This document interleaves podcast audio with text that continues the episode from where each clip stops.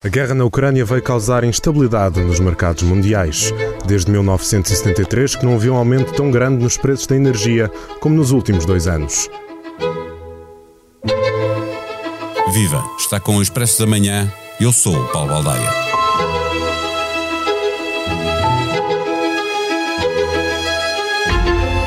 A Europa, de uma forma geral, e o governo português, que nos interessa particularmente, trabalham com a firme convicção de que a alta inflação que a todos atrapalha é provisória. Estarão a confundir o desejo com a realidade? Infelizmente, o tempo não parece estar a dar-lhes razão e a guerra na Ucrânia deixa muito pouco espaço para otimismos. Esta quarta-feira, ouvimos o Banco Mundial alertar para a alta probabilidade dos alimentos e da energia continuarem caros nos próximos três anos. Desta forma, intensificam-se os temores de que a economia global esteja a caminhar para uma repetição do fraco crescimento e da alta inflação dos anos 70 do século passado. A famosa estagflação começa a ser um pesadelo que não deixa ninguém dormir o sono dos justos. Os tempos são de grande incerteza e o Ministro das Finanças, que se apresenta como um político prevenido, disse ao Expresso que não gastou os trunfos todos no orçamento deste ano. O documento começa esta quinta-feira a ser discutido no Parlamento, é votado na generalidade na sexta e passa à discussão na especialidade. Será o momento em que o governo vai puxar de um dos trunfos que tinha guardado para jogar no próximo ano? No Expresso da Manhã, recebemos periodicamente a visita do professor João Duque, colunista do Expresso e da SIC, para nos ajudar a perceber os tempos complexos que vivemos na economia a nível global. O Expresso da Manhã tem o patrocínio do BPI. Eleito marca de confiança em 2022 na categoria Banca pelas seleções Reader's Digest. Banco BPI. Grupo CaixaBank. Este prémio é da exclusiva responsabilidade da entidade que o atribuiu. Viva professor João Duque. O governo começa esta quinta-feira a defender o seu orçamento do Estado no Parlamento, eh, continuando a defender que a inflação é provisória, não está sozinho nessa defesa. No entanto, o Banco Mundial, esta quarta-feira, alertou que os alimentos e a energia continuarão altos nos próximos três anos. Fui até mais pessimista do que isso, alertando que existe o risco de os custos persistentemente altos das commodities até ao final de 2024 podem levar à estagflação. Andamos nesta discussão há meses. Ainda não dá para perceber quem tem razão? Uh, bem, pois, uh, é sempre muito difícil antever o futuro. Agora, há probabilidades ou há expectativas que se vêm ou não cada vez mais enraizando nos analistas. E uma delas é, de facto, que os preços não terão tendência para, para baixar e, portanto, eh, digamos que preços altos vão ser provavelmente o enquadramento daquilo que vamos viver nos próximos anos. E há várias razões para isso. Um, olhando para as razões que os fundamentam, que fundamentam estes preços altos, vamos vendo que nenhuma das razões uh, tem motivos para uh, desaparecer, pelo menos no curto prazo, muito curto prazo. Eu começo pela última, que é a questão da guerra. Nós estamos a ver que o conflito não está, está, está um bocadinho para durar, aparentemente, infelizmente, mas o conflito está para durar. O que quer dizer que esse, esse, essa variável, essa causa, vai continuar a existir.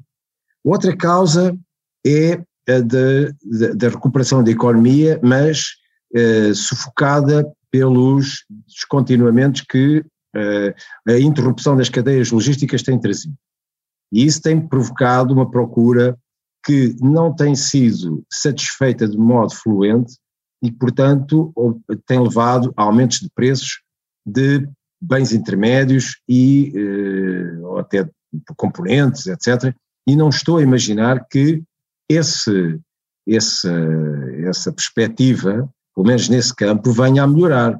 Porque nós estamos a ver, por exemplo, a China a confinar em, em espaços que são eh, dramáticos para o fornecimento de produtos intermédios ou acabados, componentes, etc., produzidos na China e exportados por, um dos, dos, seus maiores portos. E, portanto, também ao nível da logística eu não estou a ver o problema a melhorar.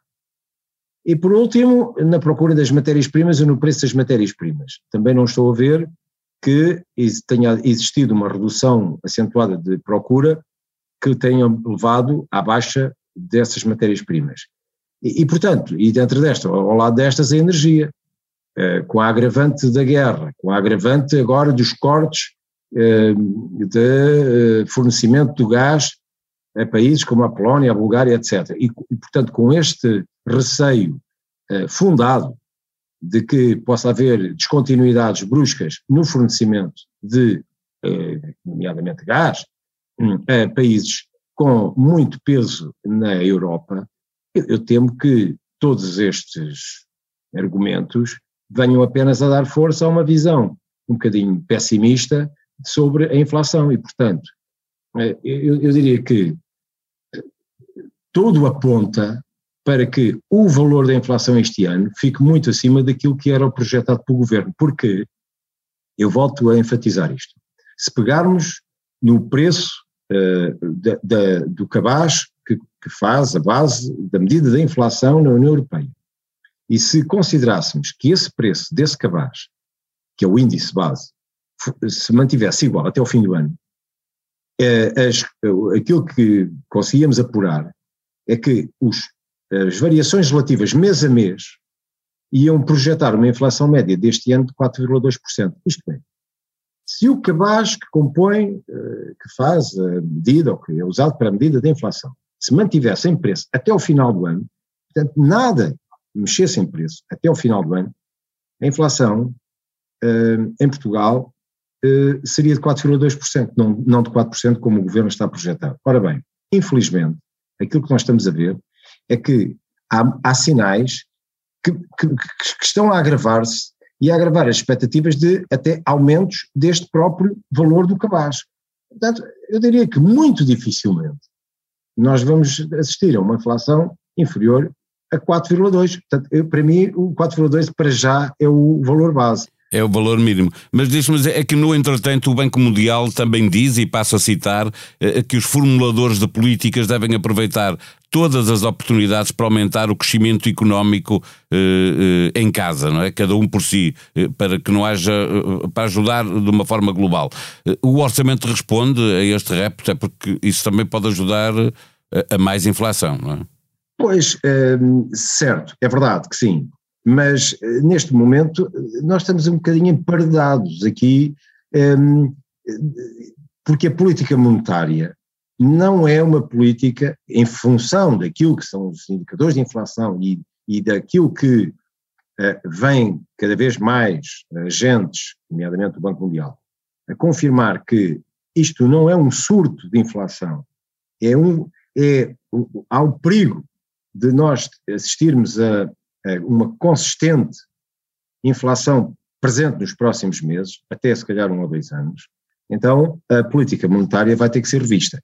E vai ter que ser revista num sentido que não ajudará seguramente um, o crescimento económico, porque vamos assistir a subidas de taxa de juros. As subidas de taxa de juros vão aumentar o custo do dinheiro e o custo do dinheiro mais aumentado não é uh, sinal de facilidade, pelo contrário, e portanto o que vamos ter tipicamente é, são políticas monetárias adversas a, a esse estímulo de crescimento Deixe-me dar aqui um salto, porque olhando para um plano mais geral, num ponto em que, aliás, o professor João Duque eh, já tinha antecipado nas conversas que vamos tendo aqui no Expresso da Manhã, o euro uh, tem estado a perder valor para o dólar, uh, caiu esta quarta-feira para níveis de há cinco anos, níveis baixos. a guerra na Ucrânia provoca um risco maior na Europa do que nos Estados Unidos, mas esta desvalorização tem sobretudo a ver com aquilo que já referiu mais do que uma vez, com a divergência entre as políticas monetárias da Reserva Federal Norte-Americana e do BCE. Parece que andamos à procura de uma tempestade perfeita. É, e até isso agrava, essa desvalorização do, do euro, agrava a subida de preços de algumas matérias-primas cujo o pricing é feito em dólares e, portanto, uh, nessa medida, nós até estamos a, a incorporar uma inflação por via também da desvalorização do euro. Mas digamos que um, tendo em conta isto, o que, é que, o que é que resta? Restam, restam poucos instrumentos, um, pelo menos aos governos.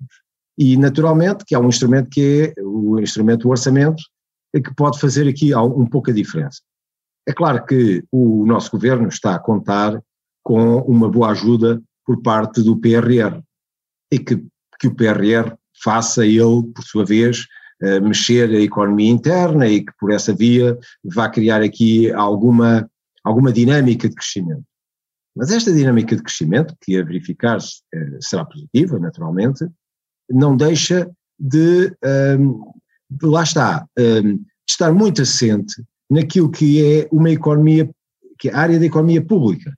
E, portanto, uh, o problema que se coloca, ou que eu me coloco, e que me levanta preocupação, é, em bem passando o PRR, o, o que é que fica e que dinâmica é que fica para o crescimento económico, particularmente para uh, o, a economia privada.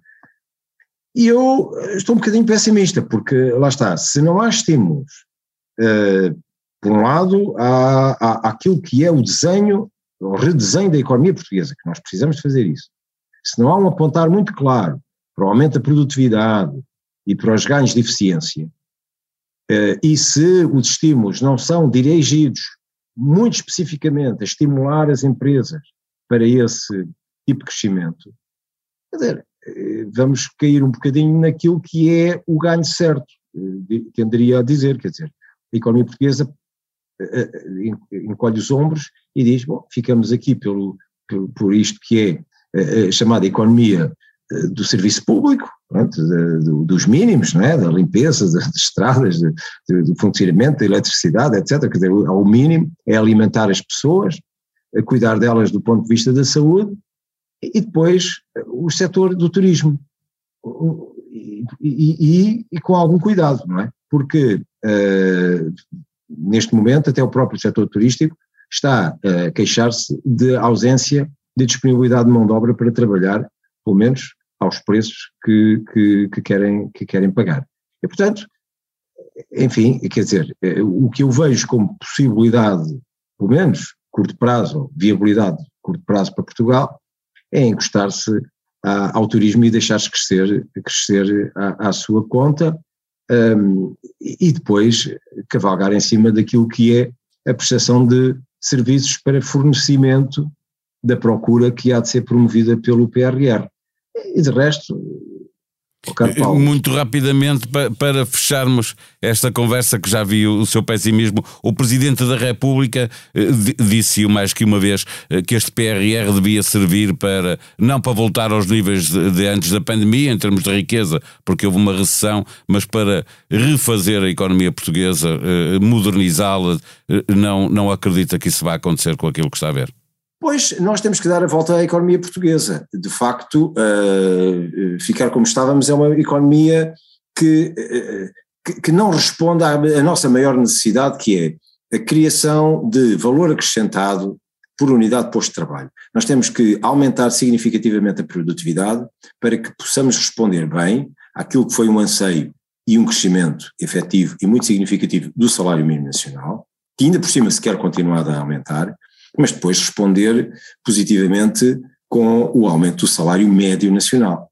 E, e sem aumento de produtividade, uh, não temos hipóteses de fazer uma, um, um, aumento significativo deste, deste salário. E, portanto, nós estamos condenados a perder, ou perder os colaboradores, os bons trabalhadores, vão-se embora, ou até, eh, como agora uh, começa a acontecer, aqueles nem se vão embora, ficam a trabalhar por, para terceiros uh, remotamente, em Portugal. Uh, enfim, não é todo pior, quer dizer, pior seria saírem, mas, mas ficam cá e apenas usufruem da infraestrutura e, e depois uh, compram o que, e depois vão aos supermercados e, e vão ao restaurante. Quer dizer, fa fazem uma economia que é a economia da restauração, a economia de muito pouco valor acrescentado. Portanto, os residentes que estão cá a fazer o seu negócio e, e mais, e, e é de, sobre esse negócio que depois tributamos as empresas e os, e os salários, que ficamos espremidos, sem qualquer hipótese, depois de fazer face àquilo que são as expectativas e as ânsias das gerações subsequentes, em termos de cuidados de saúde e de pensões de reforma, para além de uh, a reposição do capital e de, de, satisfação das necessidades dos cidadãos, de segurança, etc. Portanto, nós temos um problema muito grave, que nós sabemos que existe, que está identificado e que tem que ser respondido pela via económica. Agora, eh, como digo, este PRR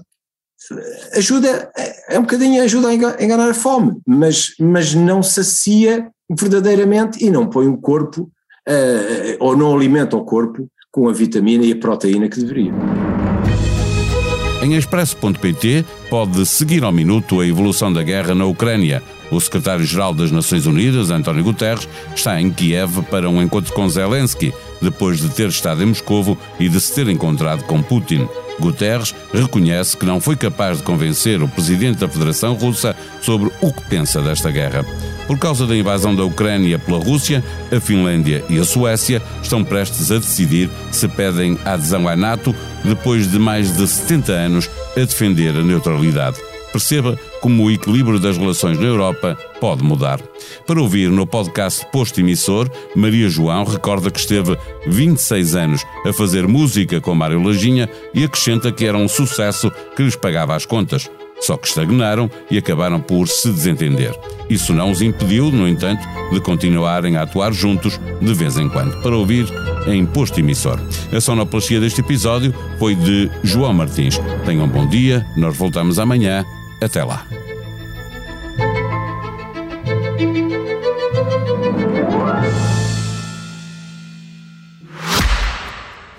O Expresso da Manhã tem o patrocínio do BPI. Eleito Marca de Confiança em 2022 na categoria Banca pelas seleções Reader's Digest.